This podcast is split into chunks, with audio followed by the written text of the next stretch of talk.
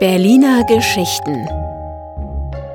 Folge 2 Zügellos hinter Schlossmauern. Im Jagdschloss Grunewald.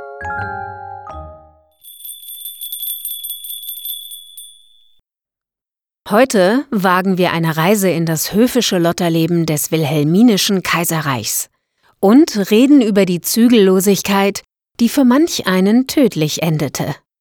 Also, wir sind Eva und Christina, leben beide in Berlin und wollen in diesem Podcast verschiedene Berliner Geschichten erzählen, mit all ihren Facetten und historischen Brüchen.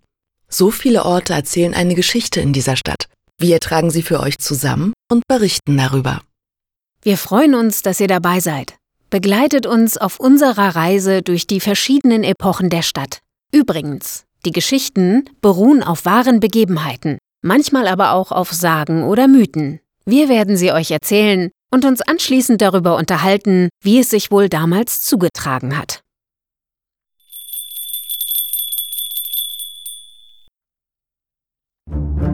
Der Grunewald war bis zum Jahre 1904 als kaiserliches Jagdgebiet ausgewiesen und ein schwer zu erreichendes Sumpfgebiet vor den Toren Berlins.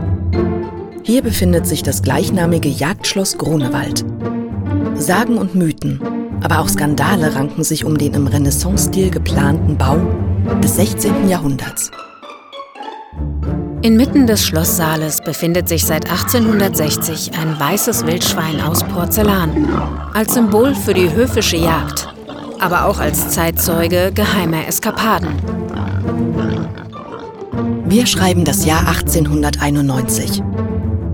Während sich das Deutsche Kaiserhaus unter Wilhelm II. nach außen hin tugendhaft präsentiert, werden bald regelrechte Orgien an die Öffentlichkeit gelangen und die Stabilität des Kaiserhauses ins Wanken bringen. An einem schneebedeckten Sonntag im Januar treffen sich sechs Frauen und neun Männer aus dem Umfeld des kaiserlichen Hofes. Gastgeberin war die älteste Schwester des Kaisers, Charlotte von Preußen. Zu den anderen Feierwütigen zählten außerdem ihr Schwager Ernst Günther von Schleswig-Holstein sowie der Zeremonienmeister des Kaisers, Leberecht von Kotze, der im späteren Verlauf der Geschichte noch eine besondere Rolle einnehmen wird. Nach einer vergnüglichen Schlittenfahrt speisen sie fürstlich zu Abend. Der Champagner fließt in Strömen und zu fortgeschrittener Stunde ist die Stimmung so ausgelassen, dass mit den Hemmungen auch die ersten Kleidungsstücke fallen. Am Kaminfeuer unter Hirschgeweih ist die Lust grenzenlos. Die Nacht mündet in eine regelrechte Orgie. Doch bleibt die Zügellosigkeit innerhalb der dicken Schlossmauern verborgen? Ein Maulwurf war wohl unter den Gästen. Bereits am nächsten Tag überbrachte der Postbote Briefe in den kaiserlichen Hof, die bis ins kleinste Detail die Vorkommnisse der ausschweifenden Nacht schilderten. Der Absender ließ dabei keine Fragen offen, zeichnete die jeweiligen Stellungen und nannte die beteiligten Akteure bei ihrem Namen. Ernst Günther von Schleswig-Holstein war der Bruder der Kaiserin Auguste Victoria. Und er erarbeitete sich in zahlreichen sexuellen Abenteuern den Spitznamen Herzog Rammler. Beschrieben werden weiterhin homosexuelle Handlungen, die zur damaligen Zeit mit langen Haftstrafen einhergingen. Schnell finden die Briefe ihren Weg in die Öffentlichkeit, nicht zuletzt, da sie, wie am Hofe üblich, vom Personal zuvor geöffnet wurden. Die Beteiligten waren in ihrer Ehre verletzt. Schnell wollten sie den Verantwortlichen ausfindig machen und verdächtigten zunächst Herzog Rammler. Dieser bestritt vehement und forschte mit anderen Verbündeten auf eigene Faust. Schon bald stand der Verdächtige fest. Der Zeremonienmeister des Kaisers, Leberecht von Kotze. Der Kaiser ist von seiner Schuld überzeugt und lässt ihn verhaften. Doch glaubwürdig ist das nicht. Zumal im späteren Verlauf, während seiner Inhaftierung, weitere Briefe auftauchen. Von Kotze hatte einige Feinde am Hofe die ihn fallen sehen wollten. Der Kaiser beauftragt eine Untersuchungskommission. Doch nun reicht es von Kotze. Er nimmt sich einen Anwalt und wendet sich an die Presse. Der gesamte Skandal wird in aller Öffentlichkeit zur Schau gestellt. Mehrere hundert Briefe mit pornografischen Details und eindeutigen Fotografien sorgten so für einen der größten Sexskandale des 19. Jahrhunderts. Und das mitten im wilhelminischen Deutschland. Das Volk war empört, der Kaiser gedemütigt. Die Schmach war derart groß, dass einer seiner Widersacher, Karl Freiherr von Schrader, von Kotze zum Duell fordert. Ein Militärgericht spricht von Kotze später frei. Der Kaiser akzeptiert den Freispruch und verlangt eine Entschuldigung der Intriganten.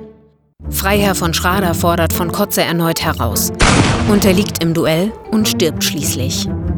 Von Kotze wird wegen Totschlags zu zwei Jahren und drei Monaten Festungshaft verurteilt, wird aber später durch den Kaiser begnadigt und verbringt fortan seinen Lebensabend zurückgezogen auf seinem Anwesen. Die Originalbriefe befinden sich noch heute im Besitz des Geheimen Staatsarchivs Preußischer Kulturbesitz und sind nur teilweise einsehbar. Wer sie in Umlauf brachte, konnte nie ermittelt werden. Doch eines ist klar. Die Historiker sind sich einig, dass das Leberecht von Kotze nicht sein konnte.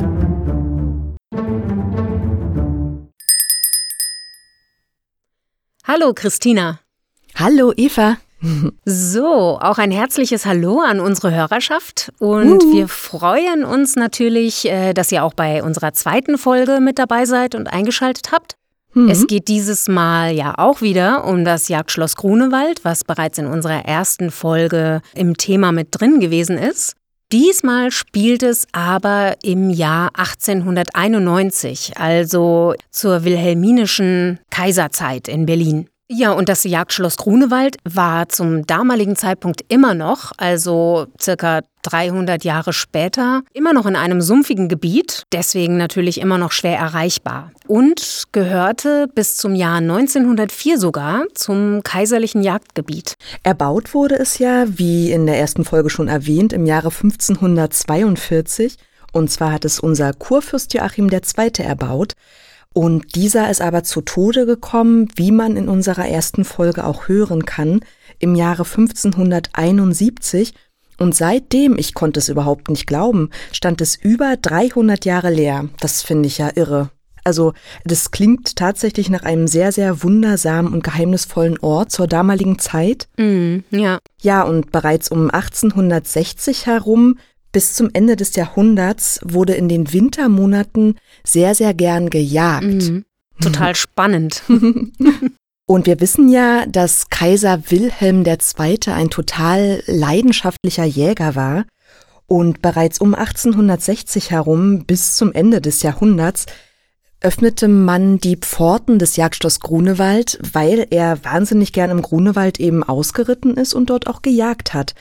Und danach, also meistens hat er das ja in den Wintermonaten gemacht, traf man sich zu anschließenden Feierlichkeiten im Jagdschloss selbst. Also noch ein Grund mehr, um dorthin zu reisen. Eva, wir wollten das doch immer mal machen. Absolut, genau. das machen wir. Ja. Hm, hm. Genau. Nicht gerade im Winter, da stelle ich es mir furchtbar kalt vor, wobei man heutzutage Schlösser wahrscheinlich auch beheizt. Aber ähm, ja, es ist ein Schloss in jedem Fall mit einer sehr, sehr reichen Geschichte. Mhm, ja. Die Vorstellung ist auch irgendwie so ein bisschen romantisch, da dann im kalten Winter nach einer Jagd da abzusteigen und mit dem Schlitten da im Winter durch die Gegend zu fahren. Ja, ich glaube, damals sahen die Winter auch noch anders aus. Da waren die Schneedecken viel, viel höher und mhm. so. Das muss schon märchenhaft gewesen sein in diesem ja, Sumpfgebiet. Ja. Mhm. Was für ein Eklat, diese Geschichte. Also ja. der Kaiser war ja selbst nicht in diese Affäre verwickelt gewesen, aber wohl eben 15 Mitglieder der gesamten Hofgesellschaft. Und das war dann quasi wie eine Art Swingerclub zur damaligen oh. Zeit. das ist sogar mal 1966 von einem Regisseur für die DEFA-Fernsehreihe mal verfilmt worden. Hm. Also das würde ich mir jetzt persönlich nicht angucken, weil von 1966, da interessiert mich nicht so richtig die Stilrichtung. Ich finde das immer ein bisschen anstrengend, dann aus solchen Zeiten dann Filme zu schauen, wegen der ja, ja. Produktionsart. Von der Qualität her, das ist gar nicht so meins, genau. Ja, na klar, es ist schwarz-weiß und äh, aber ich finde, der DEFA-Film, der trägt schon einen sehr interessanten Titel, was mm, du mir da gesagt stimmt, hast. Stimmt, ja, der nennt sich Der Skandal um Herrn Leberecht von Kotze. ja, vielleicht schaue ich mir das mal an. Aber interessanter würde ich es, glaube ich, finden, wenn das vielleicht zu heutigen Zeiten nochmal verfilmt werden würde oder so. Oh ja, ja. Vielleicht ja. bringen wir ja den einen oder anderen Regisseur oder Drehbuchautoren auf die Idee. Mm. Ah, du hattest mir hm. aber auch erzählt, dass du durch Zufall eine Dokumentation in einem Fernsehsender entdeckt hast und dir da alle Folgen angeschaut hast. Ja, naja, also da ging es in erster Linie um das Wilhelminische Kaiserreich mhm. und ja, da werden wir ja später noch dazu kommen. Ich fand einfach interessant, für mich war Kaiser Wilhelm II. eigentlich ein Nobody, wenn ich mal ehrlich bin. Ja, klar, ich wusste, dass er der Kaiser war. Mhm. Ich wusste auch, dass er mit dem Ersten Weltkrieg in Verbindung steht und Otto von Bismarck gechast hatte, beziehungsweise aus seinem Amt entlassen hatte. Mhm. Aber viel mehr wusste ich gar nicht. Mhm. Aber im Laufe der Geschichte äh, wollte ich das einfließen lassen, dass er, dass man ihn äh, ja wahrscheinlich ganz anders, in ganz anderen Augen sehen kann als in diesen tugendhaften preußischen mhm. Augen. Mm, mm. Eigentlich so nach heutigen Maßstäben ist es gar keine besonders schockierende Neuigkeit. Äh, dennoch, wenn man bedenkt, dass damals absolute Tadellosigkeit zu der Führungselite gehörte, gut, das ist heute auch noch so, ja. wenn Politiker sich solche Schnitzer erlauben, da gibt es ja auch einige Geschichten, die für Empörung gesorgt haben hm. in der Vergangenheit. Es ist äh, nach wie vor doch verwunderlich etwas, dass es das damals halt auch schon so in der Art und Weise gegeben hat. Hm. in dem Ausmaß. ja, na klar, weil die Moralvorstellungen ganz, ganz anders waren. Hm. Ja. ja. Mhm. Na, um nochmal auf die vielen Beispiele des ausufernden und unmoralischen Handelns hinter versteckten mhm. Wänden zurückzukommen, mhm. War das damals auf jeden Fall ein riesiger Skandal und die Bevölkerung war absolut schockiert und das Ansehen des Kaiserhofes war total ruiniert. ja. ja, denn offiziell wurden ja im Deutschen Kaiserreich so etwas wie Anstand, Moral, Ehre und Treue ganz besonders hochgehalten. Ja. Und ja, das war auch irgendwie total bigott, weil man gab sich ja sittsam, fromm, tugendhaft und übte sich nach wie vor in Demut vor Gott die Menschen duldeten da mehr oder weniger dann auch keine Ausschweifungen oder dekadentes Verhalten. Ja. Oder Verstöße gegen die strenge Sexmoral am Ende noch.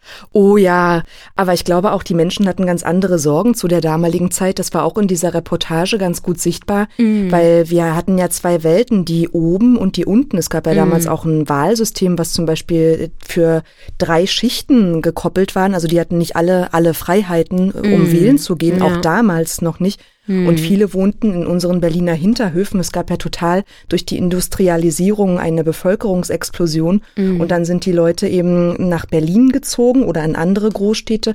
Die sind mit dem Bauen gar nicht mehr hinterhergekommen ja. und hausten da so teilweise zu zehn mhm. in einer Einzimmerwohnung. Ja. Genau, und auf der anderen Seite hat man eben die Leute, die so im Warenhandel aufgingen, also man konnte sich ja mittlerweile alles kaufen, schicke Kleider und so weiter. Ja, die Kaufleute, ja. die sind floriert. Ja, richtig. Genau, ja. Mhm. Der Adel war natürlich äh, der Nutznießer davon. Mhm, absolut. Weil ja. man konnte sich schicke Kleider kaufen und Geschmeide und so weiter. Mhm. Und ich glaube einfach, das war moralisch losgelöst von allem. Mhm. Die waren wie in ihrer eigenen Welt auch. Ob daher der Spruch kommt, mhm. außen hui, innen pfui? das müsste man mal recherchieren, wo der Spruch eigentlich herkommt. Ja, interessant. Sprichwörter sind immer interessant zu recherchieren. Da können wir vielleicht auch mal eine Folge zu machen. Ja, das Oder stimmt.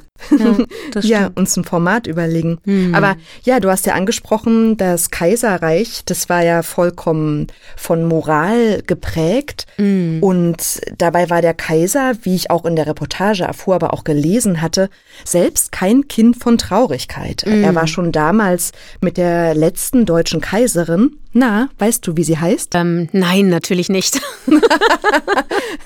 ja, das ist irre, weil ich wusste es nämlich auch nicht. Man, mm. man kennt die Queen aus England, man hat äh, Gemälde noch und nöcher mm. oder ähm, Abbildungen von ihr zu hängen, mm. hier überall auf Tassen und sowas, aber den deutschen Kaiser und die letzte deutsche Kaiserin kennt man nicht. Nee. Also sie heißt Kaiserin Auguste Victoria. Ah, So. ich habe aber schon in etlichen Schlössern habe ich Gemälde von ihr gesehen. Sie ist auf jeden Fall präsent. Und es gibt tatsächlich auch eine Dokumentation über sie. Hm. Das habe ich letztens in der Mediathek gesehen. Ja. Und ich glaube, die ist ganz interessant. Also sehr aufschlussreich über das Leben, ihr Wirken, Hm. beziehungsweise ja, welchen Einfluss sie genommen hat und welche Rolle sie gespielt hat. Ja, doch, doch. Jetzt erinnere ich mich wieder, jetzt wo du sagst. Ja, also ich, ich hätte es nicht gewusst. Mm, ja. Ja, jedenfalls war er damals mit ihr verheiratet, Mhm. schon 1888, meine ich mich richtig zu erinnern. Und Mhm. trotzdem, die Habsburger, die sind ja auch überall in Deutschland, im Deutschen Reich verteilt gewesen. Und er ist dann immer so Richtung Österreich geritten zu seinen Verwandten. Und dort warteten zwei Prostituierte auf ihn, mit denen er sich immer vergnügt hat. Was? Ja, Auguste Victoria hat sich immer gewundert, warum er, was er jetzt bei den Verwandten die ganze Zeit will und er hat immer seine Jagdausflüge und so weiter vorgeschoben. Genau, also damals war er zwar noch nicht Kaiser, aber als er dann Kaiser wurde, haben die Prostituierten ihn auch erpresst, Zeit seines Lebens. Ah, oh. Wow, das ist ja auch nochmal eine super interessante Geschichte eigentlich. Ja, Wahrscheinlich oder vielleicht war es so, dass die Kaiserin selber dann ganz froh war, dass äh, sie ihm nicht mehr zu Diensten sein musste, oder? Manchmal ist das ja so, wenn man irgendwie ewig viele Kinder geboren hatte und äh, ja. war man wahrscheinlich froh, dass man seine Ruhe hatte irgendwie. Ja. Ich kann mir das gut vorstellen für uns beide, dass wir das so sehen würden. Damals war es vielleicht normal. Ich weiß nicht, wie man sich fühlt, wenn man sieben, acht Kinder gebärt. Also ja, nur ich wusste, ich habe auch gelesen, dass der Kaiser, der hatte einen kleinen Komplex, so ähnlich wie der Napoleon-Komplex. oh. Er hatte nämlich eine schwierige Geburt. Ah. Und zwar äh, hing er fest in der in seiner Mutter äh, und kam nicht raus. Und dann hat man ihn sozusagen mit der Kneifzange an einem Arm rausgezogen. Und davon hat er eine Armplexuslähmung davongetragen, so heißt das. Und der Arm war verkürzt und verkrüppelt. Und den hat er nie gezeigt. Also er hat immer langärmelige Sachen getragen und hat deshalb, glaube ich, auch einen kleinen Komplex oder einen sehr großen Komplex davon getragen und wollte sich wahrscheinlich dadurch auch feiern lassen. Also Um was zu kompensieren. ja, Macht und Frauen. Das Da kann man viele Mutmaßungen anstellen. Es gibt ja viele Gründe. ja, Na, sicherlich spielt alles eine Rolle. Also wie du schon sagtest, nach außen hin gab man sich aber fromm. Wie es dann hinter verschlossener Tür aussah, das weiß man nicht. Aber trotzdem, die Bevölkerung war ja angehalten. Die haben ja das in der Presse gelesen. Die Presse war, glaube ich, auch sehr kaisertreu damals. Und neben diesem sehr frommen Berlin, also überhaupt stelle ich mir das so vor, als ob das voller Gegensätze war. Mm, Ich glaube, Berlin war überhaupt nicht fromm. Ja, Ganz und gar nicht. Nee, überhaupt nicht. Also Nee. es entstanden wahnsinnig viele Halbwelten und jede Menge Bordelle natürlich auch. Mhm. Und natürlich, also da können wir einen drauf wetten, dass die feine Gesellschaft auch dorthin gegangen ist und sich vergnügt hat. Nur sie hätten natürlich nicht erwischt werden sollen, denn sonst Mhm. hätte man sie in peinliche Abhängigkeiten und Schulden gestürzt, auch wenn man sie. Mm, Ja, ja. Stimmt, die waren ja auch dann ziemlich erpressbar. Ja, genau, genau. Mhm. Ja, und nicht nur das, also es gab ja auch noch diverse Geschlechtskrankheiten. Die schlimmste war ja wohl äh, Syphilis, Ja. äh, die ab Ende des 15. Jahrhunderts als sogenannte Lustseuche in ganz Europa total verbreitet war. Im Übrigen gibt Syphilis heutzutage auch noch, aber Wie bitte? man kann ja, Ugh. man kann das aber gut mit Medikamenten behandeln. Also es kommt jetzt nicht so häufig vor, denke ich mal. Ich kenne mich damit auch nicht so gut aus, aber ich weiß, dass es die heutzutage auf jeden Fall noch gibt. Also die ist jetzt nicht ausgerottet oder so. Ernsthaft, Eva? Ja. Wahnsinn. Ich habe mal gehört, dass ausgerottete Krankheiten wiederkommen nach Deutschland oder Europa, weil sich Leute auch nicht impfen lassen oder weil im Zuge der Globalisierung dann wieder andere Herausforderungen kommen und Aber gegen Syphilis gibt es jetzt keine Impfung direkt, sondern äh, ja, also das kann mit Medikamenten gut behandelt werden, genau. aber trotzdem, da holt man sich die Syphilis weg. Ugh. Ja, man muss es ja auch erstmal erkennen, weil vielleicht wissen die Betroffenen ja erstmal gar nicht, dass sie das haben. Auf so eine Idee würde man ja vielleicht auch erstmal gar nicht kommen. Es ist jetzt nicht die gängige Norm, dass man sich das jetzt, also das ist es jetzt heutzutage nicht mehr. Na, Sonst hätte man wahrscheinlich auch schon öfters darüber gehört oder es würde mehr Aufklärung dazu äh, stattfinden. so wie mit den Affenpocken oder sowas. Hm. Mm, Aber trotzdem eklig. Ja, mm, ja. ja total. Mm.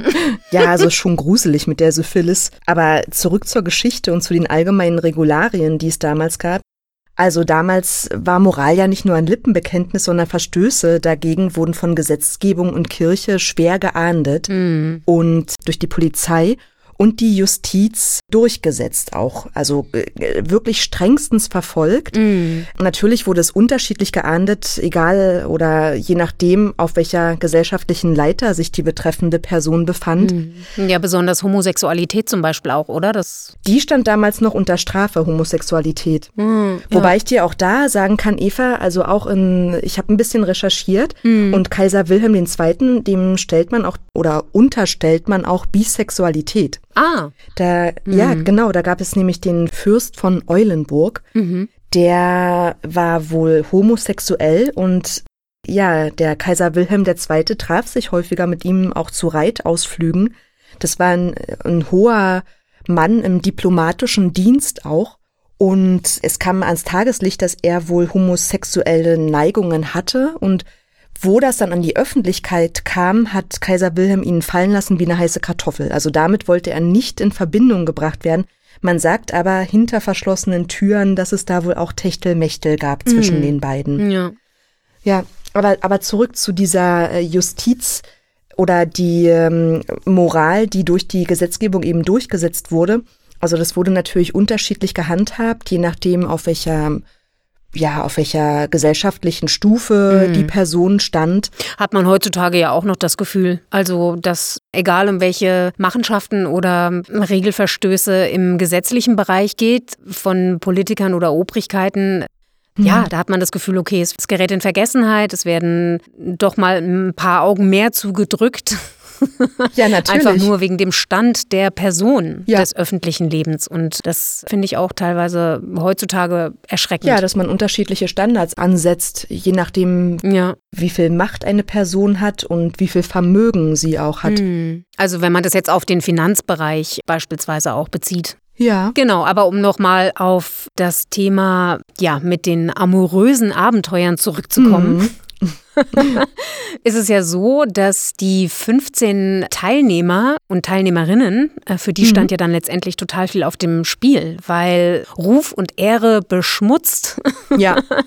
ja, und zudem war ja noch die Schwester des Kaisers, also Charlotte von Preußen, die Gastgeberin, was ja, ja, skandalös ist sozusagen. Ja. Ja klar, Kaiserumfeld. Mm, genau. Also Charlotte von Preußen, die mit vollem Namen Prinzessin Victoria Elisabeth Augusta Charlotte von Preußen hieß, war also die Organisatorin dieser ja, Swingerpartys. Und Mhm. außerdem hielt man sie in den adligen Kreisen ohnehin für mannstoll.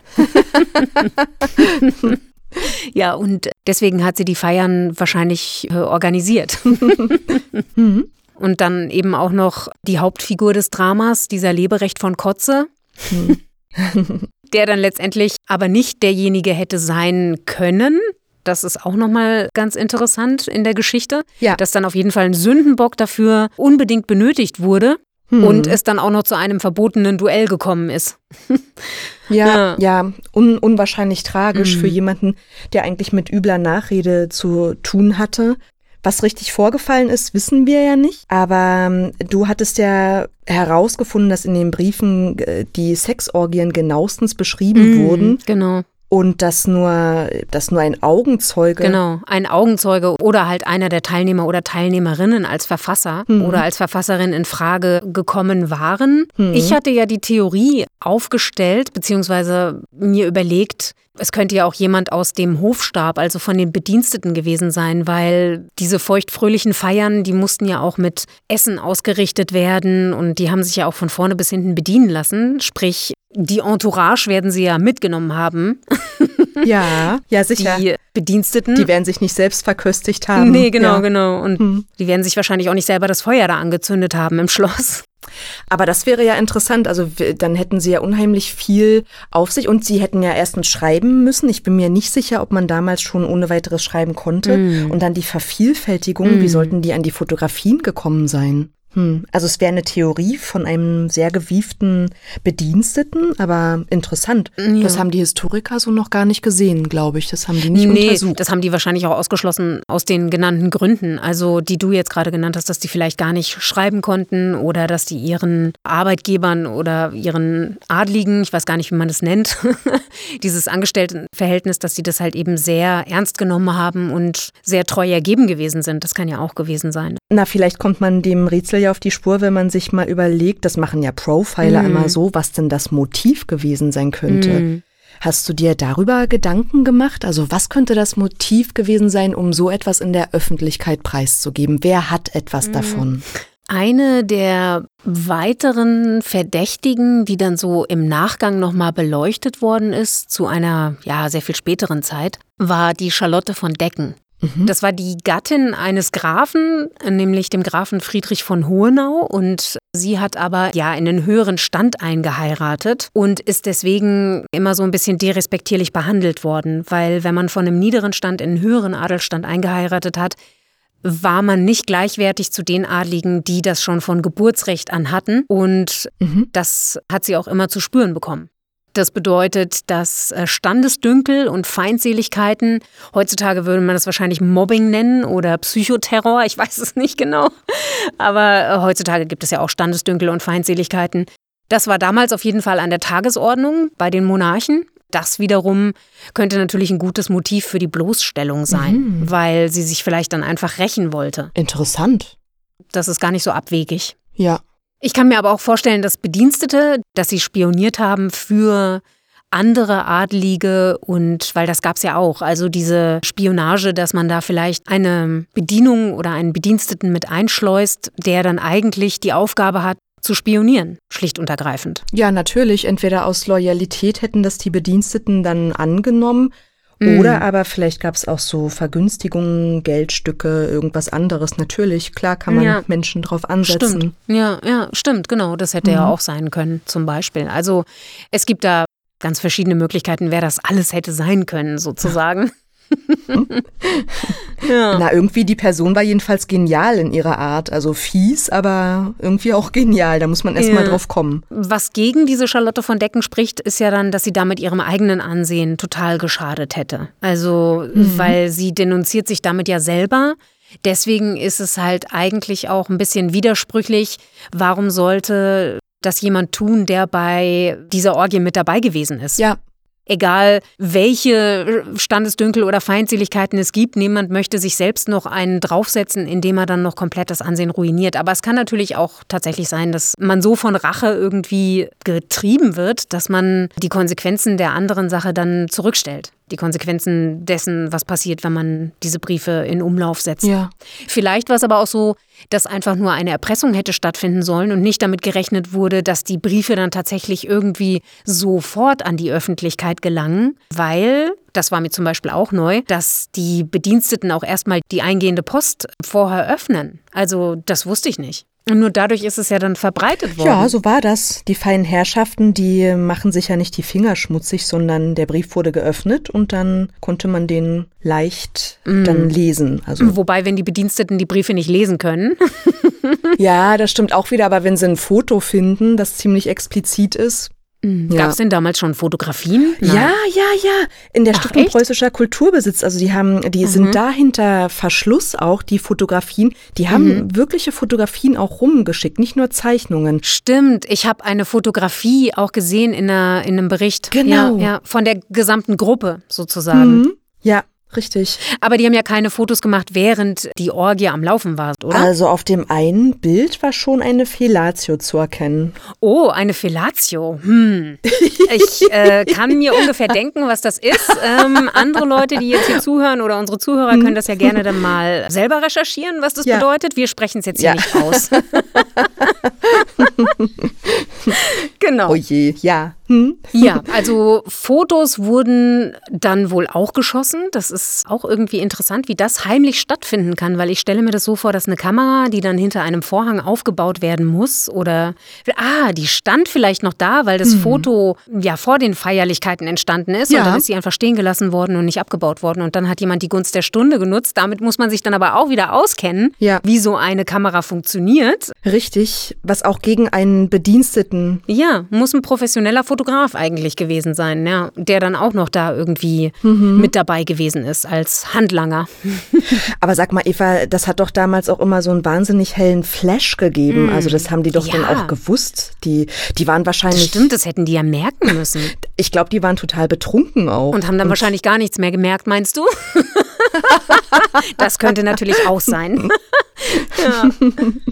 Ja. Naja, reiche Menschen, die dröhnen sich ja auch ganz gern zu, oder? Denen ist doch immer langweilig mhm. und dann nutzen sie äh, alles und wahrscheinlich auch, wenn man sich so unbeobachtet wähnt. Mhm. Und ich weiß ja nicht, wie sich ein reicher Mensch fühlt und mhm. sicherlich sind auch nicht alle gleich. Ja. Aber ähm, in, in, in, diesen Kreisen, ja. da weiß ich ja nicht, wenn, wenn man alles machen kann, wenn man genau. alles hat. Das ist halt so ein Klischee, was man sich dann so vorstellt. Ja. Genau, weil es gibt ja. ja von allem die ganze Zeit immer alles im Überfluss. Wie langweilig. Ja. Hm. Und bei den Adligen damals war das dann auch gegebenenfalls des Öfteren mal der Fall, dass da über die Stränge geschlagen wurde. Mhm. Um nochmal auf die Beschreibung zurückzukommen, weil das ja alles so detailliert gewesen ist, wird ja auch gemutmaßt, dass das höchstwahrscheinlich eine Frau verfasst hat, weil das eben so explizit und detailliert geschrieben worden ist. Also es wird vermutet, dass ein Mann das wahrscheinlich nicht so verfasst hätte, vom Stil her. Hm. Und dann kommt auch noch dazu, um das so zu verfassen oder um das so auch noch in Erinnerung zu haben, muss man ja irgendwie auch nüchtern gewesen sein. Also weil wenn man ja. total drüber war, kann man sich doch an die Hälfte auch vielleicht gar nicht mehr erinnern. Das heißt, einer muss dabei gestanden haben und das Ganze beobachtet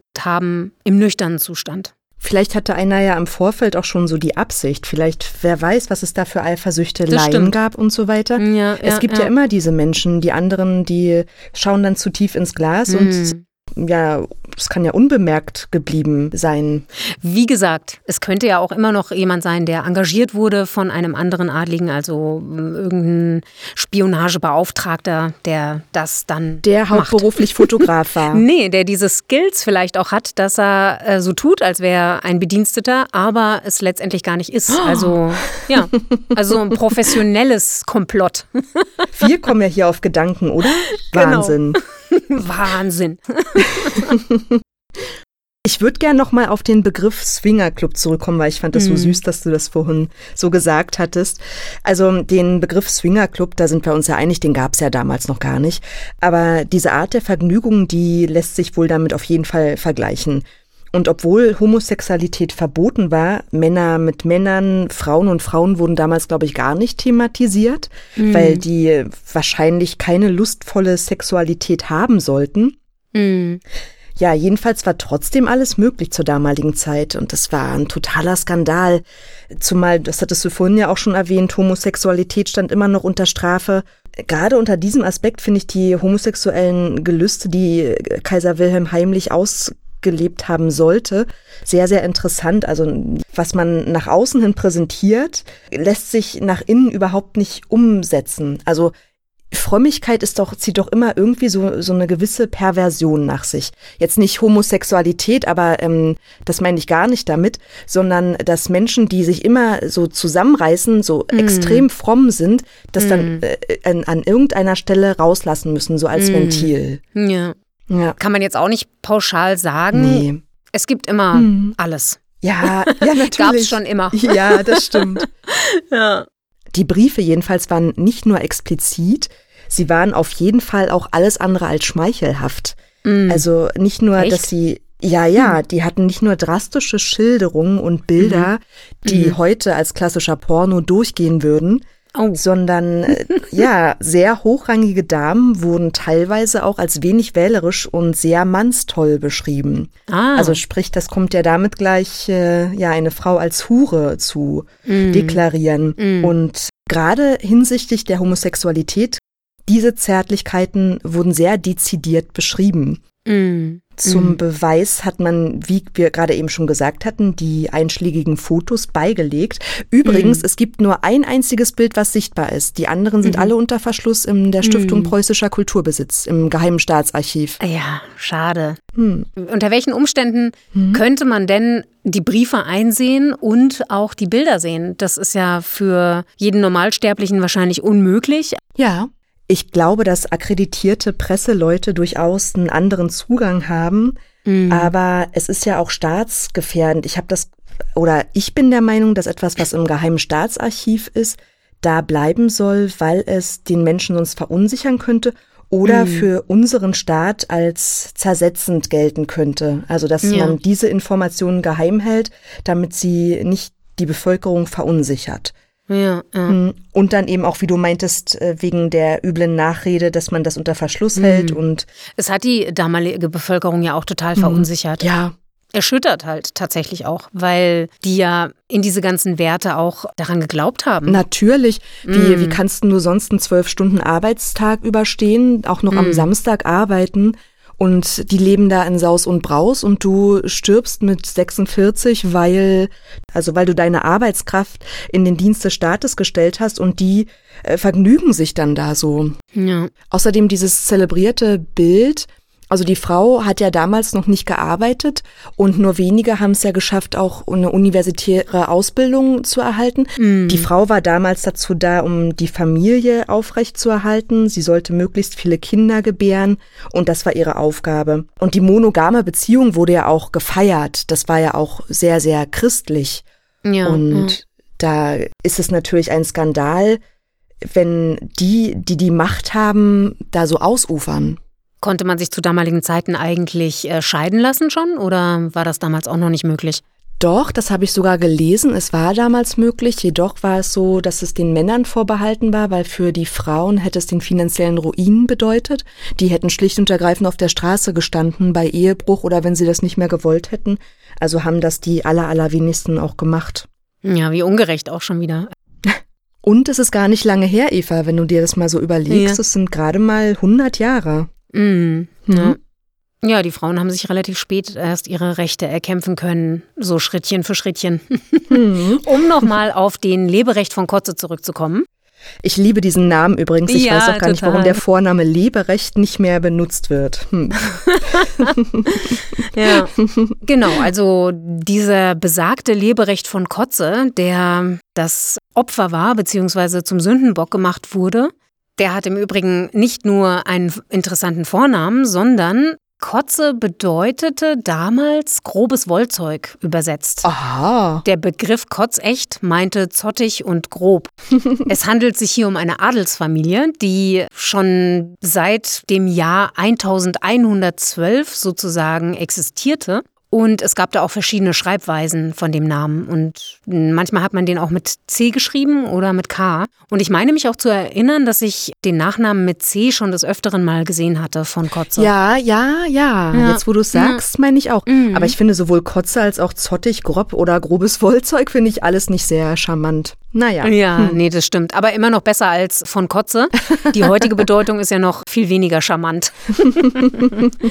er wurde auch im Übrigen nur 30 Jahre alt und war ja der preußische Zeremonienmeister am Hof des deutschen Kaisers. Boah, das wusste ich gar nicht, Eva, dass der so jung gestorben ist. Mm, ja, aber ich glaube, zu damaliger Zeit war das gar nicht so eine Seltenheit. Also die sind selten besonders alt geworden. Bismarck zum Beispiel ist ja über 80 geworden. Also man ja, konnte schon ja. alt werden. Ja, das stimmt. Mhm. Aber es gab ja auch unzählige Kleinigkeiten, an denen man dann tatsächlich hat sterben können, weil die ärztliche Versorgung war ja, ja, damals auch nicht so. Syphilis zum Beispiel. Ja, aber das war ja ein längerer Prozess auch. Also das hat länger gedauert, bis man daran dann letztendlich gestorben ist. Ja. Dieser Zeremonienmeister des deutschen Kaisers, nach ihm wurde dann sogar, der ganze Umstand wurde dann nach ihm benannt. Das hieß dann die Kotze-Affäre.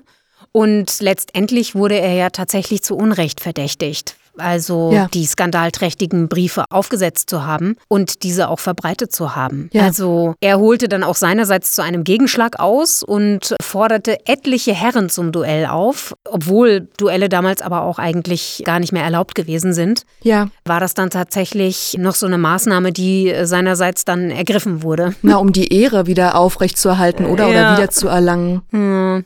Aber wurde er nicht aufgefordert zum Duell oder war das beidseitig? Ja, also ich habe gelesen, dass es ihm dann tatsächlich auch zu viel war mit den Anschuldigungen und den Beleidigungen und er dann mhm. auch tatsächlich noch weitere Leute zum Duell aufgefordert hat. Aber so mhm. hundertprozentig genau weiß ich das nicht. Ja. Ich habe das dann eben nur so nachgelesen, dass er dann ja seinerseits dann eben auch tätig geworden ist diesbezüglich. Na Mensch, was hat Herr von Kotze sich denn zu Schulden kommen lassen, dass er so unbeliebt war, dass sich alle gegen ihn verschworen haben?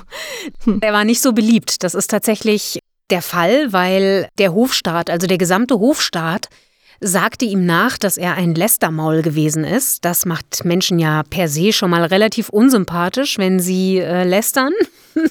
Richtig. Und er hatte eine Vorliebe für elegante Kleidung. Also das stieß ebenfalls auf absolute Missgunst. Weil es vielleicht zu ete petete war, oder? Also Menschen sind ja manchmal so, wenn sich andere Menschen zu gut kleiden, dann, dann unterstellen die denen ja sofort Arroganz. Eitelkeit vor ja. allen Dingen, ja. Eitelkeit, ja, Arroganz. Genau. Ja, hm. aber Fakt ist, dass die Historiker sich einig sind, dass wir bis heute nicht wissen, wer die Briefe tatsächlich verfasst hat. Nur, dass ja. es von Kotze nicht gewesen sein kann.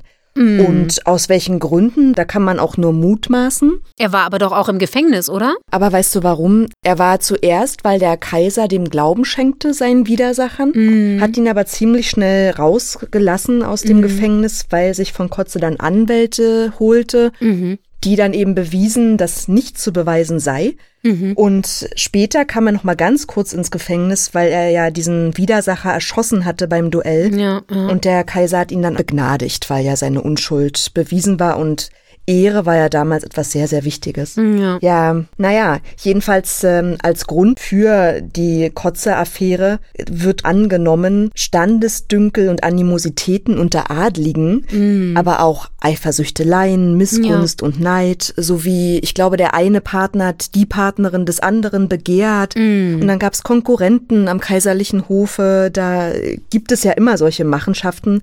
Auf jeden Fall, ja. Ja. ja.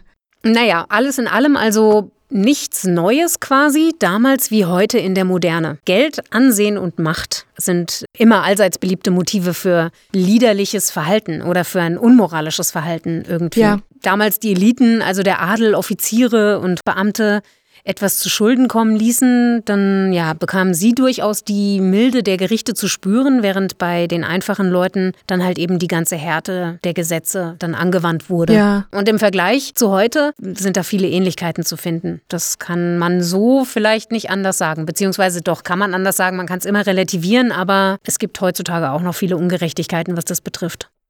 Ja, ich denke, der Unterschied ist diese Hochhebung der Moral. Mm. Damals, äh, ja, heute gibt es auch noch das moralische Lippenbekenntnis und wann macht man, was macht man vor allen Dingen daraus? Ja. Das sind zwei Paar Schuhe oftmals. Aber es ist schon interessant, ja. wir wussten das ja beide gar nicht, wir kannten diese Geschichte gar nicht, was sich hier so abgespielt hat in diesem Zeitalter. Das war total spannend.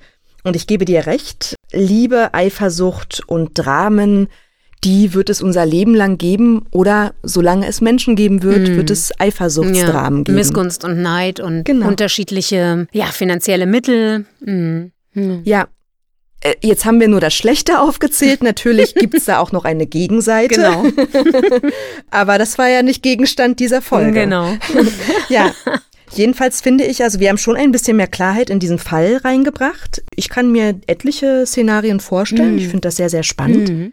Und es hat mir wieder sehr, sehr viel Freude mit dir bereitet, Eva. Ich bin schon gespannt auf die Folge 3. Hm. Und da stellt sich mir gleich die Frage, ja. was kommt denn eigentlich in unserer nächsten Folge als Thema dran? Christina, was haben wir denn da vorbereitet oder was werden wir noch vorbereiten? Ja, in der nächsten Folge wird es ziemlich schaurig werden. Ich meine sogar ekelhaft.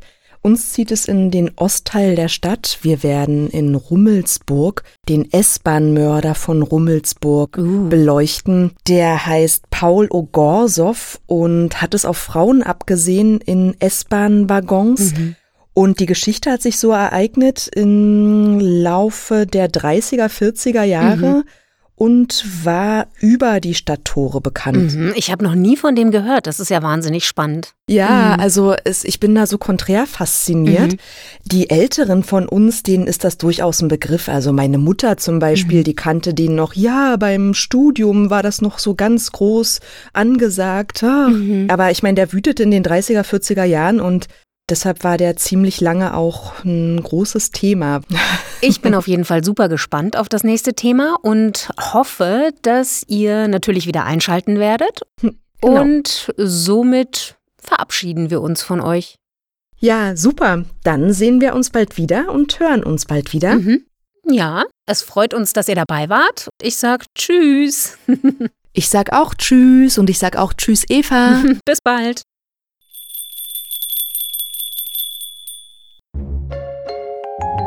Berliner Geschichten. Das war Folge 2. Zügellos hinter Schlossmauern aus dem Jagdschloss Grunewald.